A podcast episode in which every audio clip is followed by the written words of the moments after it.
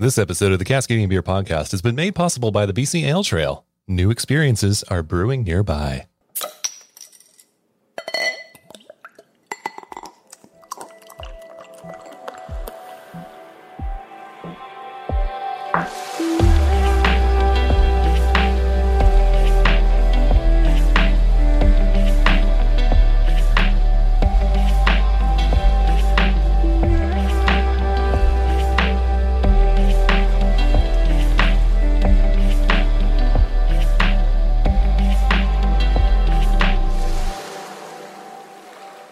Welcome to the Cascadian Beer Podcast. My name's Aaron and I'm a Cascadian.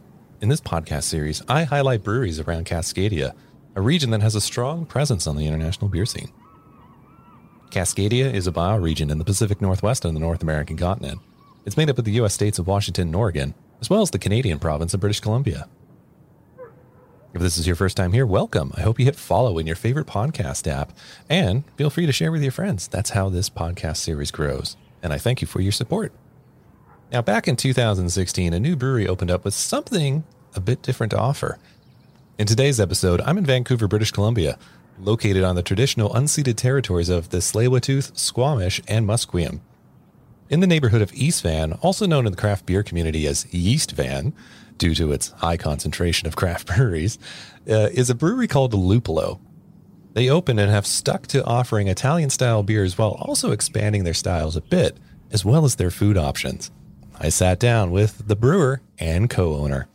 Ryan Parfitt. Uh, I am the owner and one one owner and head brewer at uh, Luppolo Brewing Company. And uh, yeah, you guys have. When did you guys open again? Like it's been a while. We opened October 2016, so four and a half years. Yeah, coming up Yeah. on our fifth fifth anniversary. All right. Yeah. So uh, yeah, it's um, you know in terms of like just design, you're one of my favorite tasting rooms here because you have this big feature geometric wall but, yeah, behind you. But I mean, you know, your beer is also really fantastic too. I, that's but like it's very comfortable here when we're you know allowed to be in When the tasting people are allowed to come in, yeah, that's right. yeah. Yeah. now it's just a big storage room, which is actually kind of helpful, but uh, definitely prefer to have people in here.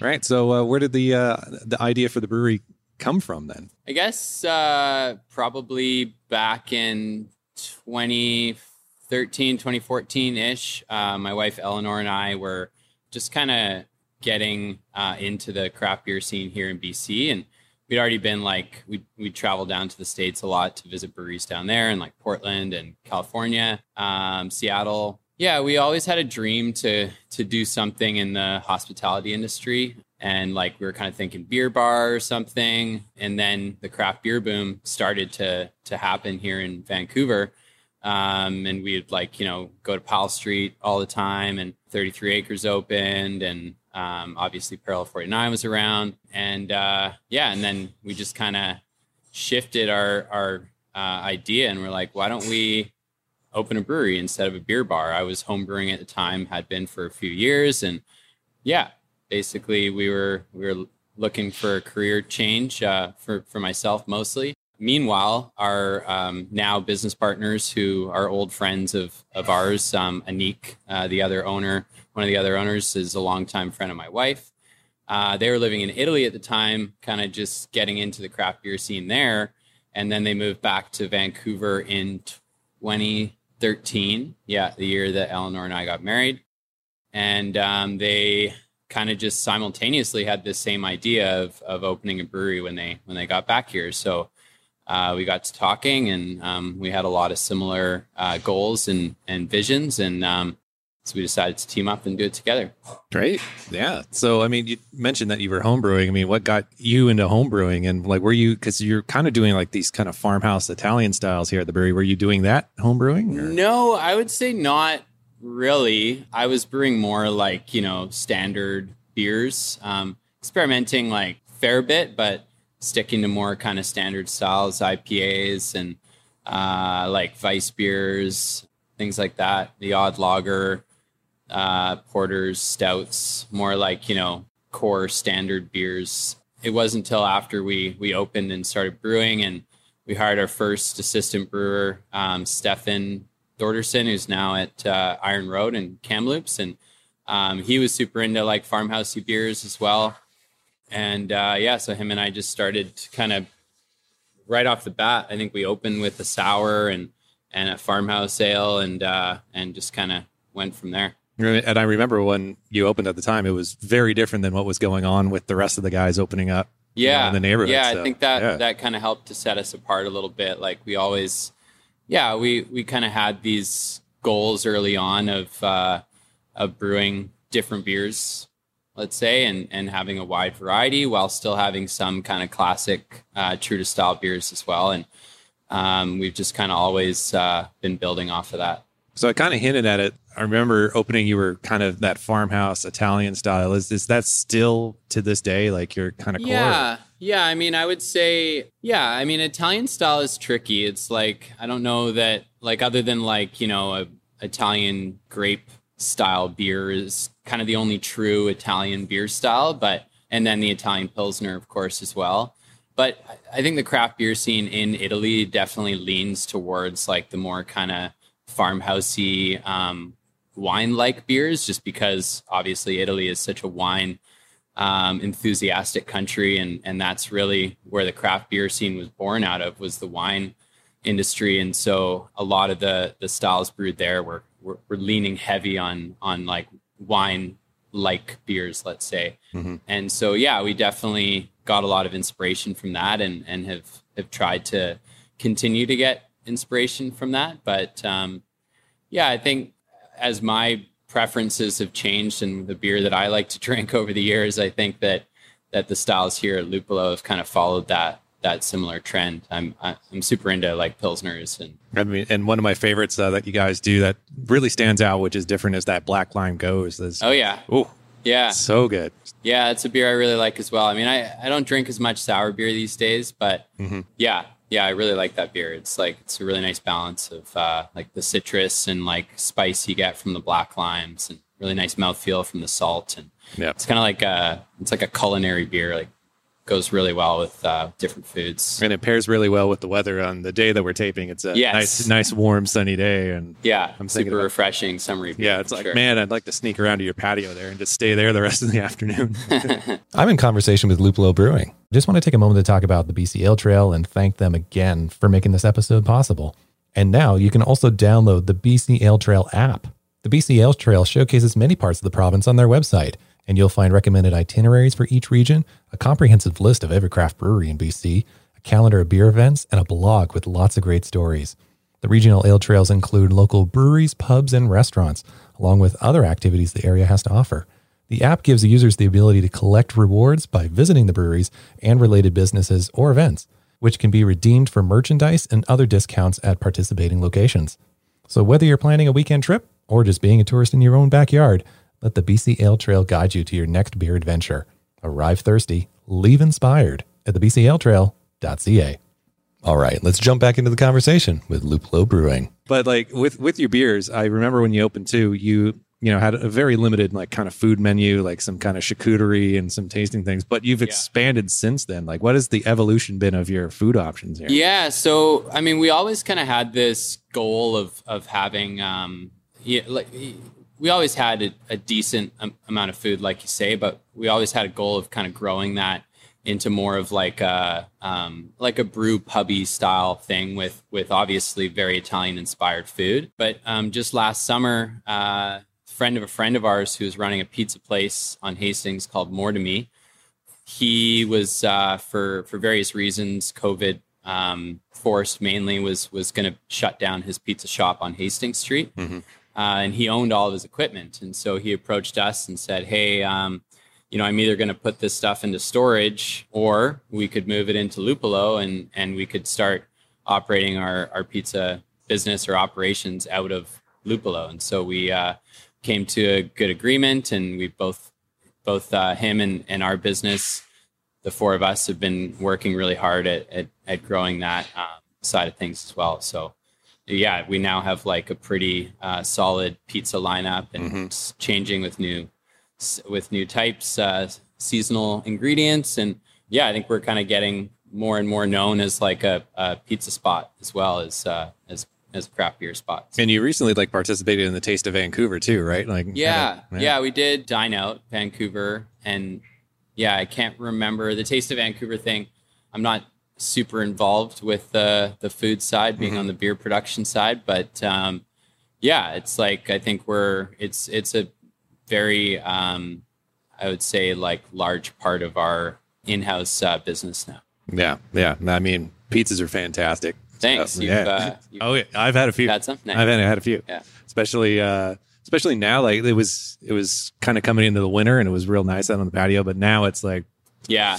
So Yeah. like we got to talk about the patio because that is kind of a nice added benefit with what's happened uh, in COVID times. Yeah, Um, I so mean- like, what what have you done to adjust here? I mean, obviously, like we can't be enjoying inside at the moment. Um, Yeah. When when you're open, but uh, yeah at this at, at this time obviously being uh, outdoor dining only um, across the province it's uh, yeah it's been a huge huge lifesaver for us having that outdoor space and with the the temporary patio permits that that the city of vancouver has given it's obviously like it's a little bit scary because we don't know if that's going to go beyond october 31st um, we're hoping that it will be extended obviously and and put into place permanently, but we don't know that. So it's kind of this tricky balance. You have to like really consider how much money and time to invest into something that has at this moment a very finite amount of time. So uh, yeah, we we've tried to balance that with with also having a nice, comfortable space out there. Mhm. And it's you know this time of year, it's it's challenging because on a rainy day, not too many people want to go sit outside in the rain and and eat and drink. Mhm. So um, then there's the other extreme of a lot of sun like today Yeah. and you need some shady spots yeah, So, yeah, exactly. yeah. So yeah, it's we've we've played around with a few different things and um, it's kind of evolved over time and and uh, we expanded it just last weekend because it was like going to be really sunny. So we obviously wanted as many tables as we could fit out there and yeah, I feel like it's just like a constant like you know adjustment here. You know, we find out the new regulations or you know we check the weather patterns and uh, and then we kind of like bust our butt scramble and and try to try to put ourselves in the best position for for what's coming Yeah, and I mean, you have plenty of space indoors when you're allowed to, and like I Yeah. came in here a few times when we were allowed inside, and you've done a really beautiful job of like not being too intrusive with the barriers. Like you're not using the standard plexiglass. I love the little van mirrors that you have. yeah Like, yeah i've i've got a i own a volkswagen westfalia and i happen to also have like a spare set of glass for it so we uh we decided early on i mean at first out of necessity because plexiglass back in june of last year was basically impossible to find and if you could get it it was outrageously expensive and um, i was up in my shop one day and just kind of looking around trying to figure out what i was going to do for these barriers and caught out of the corner of my eye this stack of all the extra uh, Westfalia windows. And uh, so we built some nice uh, fur frames and framed up the windows and have those on the bar as our Mhm. barriers. And the other, uh, I hate this word, but pivot you've done. You've really had to step up the packaging game, right? Because before, you- Yeah. you, weren't really a packaging brewery. Not, not really. I mean, that was certainly not um, a part of our short-term uh, plan, and and uh, we we kind of changed that early on, and we started doing some special bottles and the odd can beer. Mhm. Um, but for sure, at the start of COVID, um, we we realized very quickly that we needed to shift very uh, sharply into uh, into packaging a lot more beer. So. Um, yeah, we were lucky enough to get um, that CEBA loan through the Canadian government. Um, also, uh, Chris uh, Sharon from um, Slowhand Beer Company, he had uh, ordered um, a Gosling, which is uh, Wild Goose um, canning line. That's uh, like kind of their their newest, smallest, uh, say like microbrewery, brew pubby type type place canning line, and um, he offered to to split it with me, and um, so we jumped on that opportunity, and um, so we've been sharing a canning line ever since, which which has really um, helped us to to transition into a more like packaged product wholesale business as well. Yeah. And speaking of that sharing, I mean, I think you were one of the first breweries to like really collaborate with everybody and you came out with the beer van. So Yeah. yeah. How did Yeah. how did that come together? So that that again was was Chris, uh, Chris and I. He um, like when the pandemic first hit, I was actually over on Vancouver Island for like a, a small holiday. Um, we went over like just before, and then I was over there when everything kind of shut down, and I, I had to like call and lay off all of my employees from from the island. It was a really horrible, horrible feeling. Yeah, not ideal. Yeah, kind of like yeah, just burnt into my memory as like one of the one of the worst worst moments of being a business owner. Well, let's hope when we can travel again, you can go back and reclaim that yeah, as, a right. good as a good memory spot. Exactly. Yeah, yeah. yeah, for sure. So so yeah, I was over there and kind of just feeling like yeah, feeling pretty down about everything as as I think everybody else in the world was, and and then we had kind of my wife and I were like, well, you know, at, at very least we can like start delivering beer. So we like just quickly threw together like a very rudimentary uh, plan with our business partners to like just take orders uh, via like email and on the phone and text message, and then we would just I would just go and deliver all the all the beer to, to people's houses. And but as we were making that plan, Chris from Slow Hand approached me and said, "Hey, like, what do you think about um, sharing home deliveries? We can you know take orders and then just amalgamate the orders, take the addresses, and and we'll we'll split delivery duties, and that way." yeah, that way we can kind of cover more ground and and access more potential customers. Um, meanwhile, saving ourselves time and energy. And so I, immediately I, I agreed that was an amazing idea. And um, we also approached uh, Maurizio from Faculty Brewing, um, who we kind of, the three of us had kind of worked together before when we were all starting up. And uh, he jumped on it right away as well. And so we just started planning. And then as soon as I got back to town, I ran into uh, Stephen um, Stephen uh, Tufts from uh, formerly uh, Dickey's Ginger.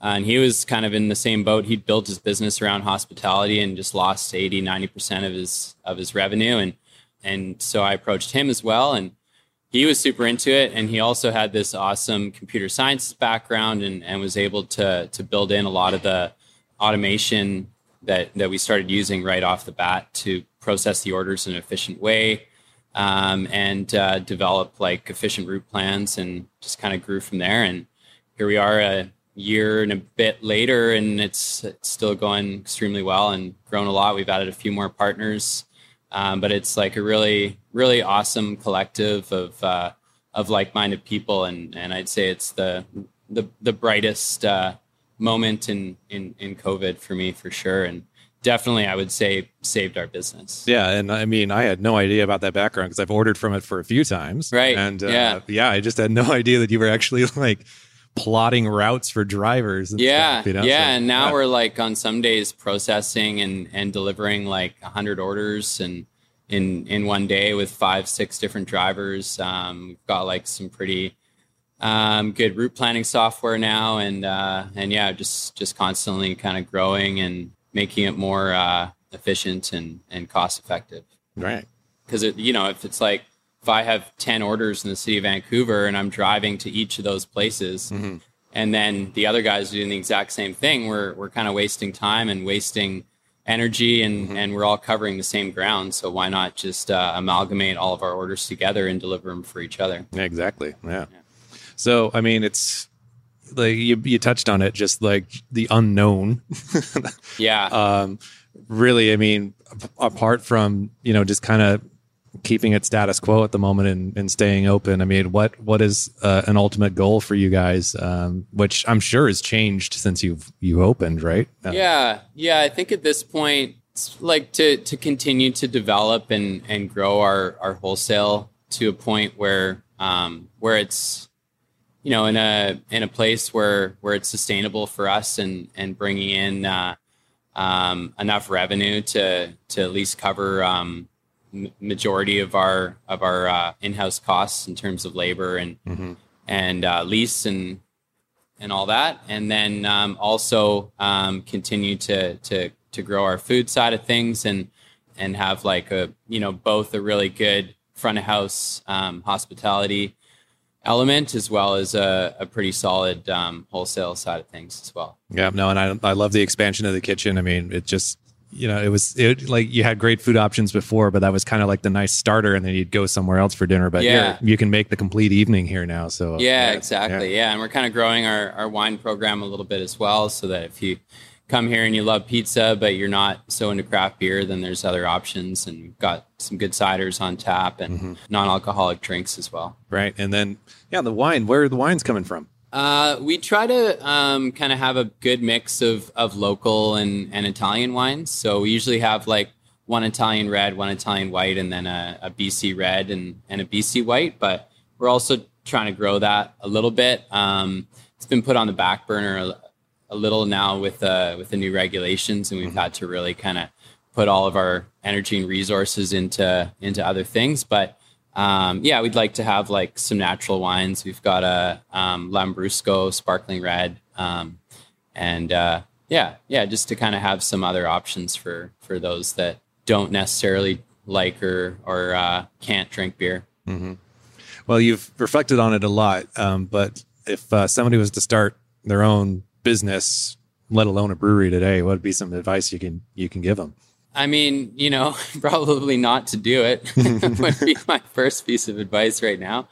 Uh, but uh, if you are crazy enough to to do it, then um, I think like having good people uh, to to partner with is is the most important thing. Like uh, you know, from our from from business partners to to other businesses that that you collaborate with. That's uh, that's really been the kind of only thing that's that's that's been rewarding over this last year and and uh, I always knew that it was an important part but um, it's become uh, increasingly obvious that it's it's a integral part of uh, of running a successful business for sure Thank you so much for your time, Ryan. yeah thank you Aaron it's been a pleasure Big thanks to Ryan for his time. It's tough scheduling stuff during a pandemic, uh, especially as a business owner, because things are constantly changing with new updates. So, really appreciate you making the time, Ryan. And uh, yeah, it was great to catch up. If you haven't been, really, really suggest you go down there and check it out soon. Uh, the food menu is fantastic. Pizzas are ooh, so good. Uh, and uh, yeah, the patio is really nice. Nice little shady patio too, so you can be out there in a hot day and not get absolutely roasted on the uh, by, by the sun out on the picnic tables there. Big thanks again for the BC Ale Trail for making this episode possible. Uh, you can check them out at the bcaletrail.ca, and hopefully we'll be traveling around the province again soon. If you want to follow this podcast series on social media, you can by going to facebook.com forward slash Cascadian Beer. I'm on Twitter at Cascadian Beer and on Instagram at Cascadian Beer Podcast. There's a bunch of episodes in the catalog, so if you enjoyed this and it's your first time here, feel free to go back in the archives and check out some of my previous episodes of the podcast. Thank you so much again for your time. I really do appreciate it. And until next time, remember, support your local.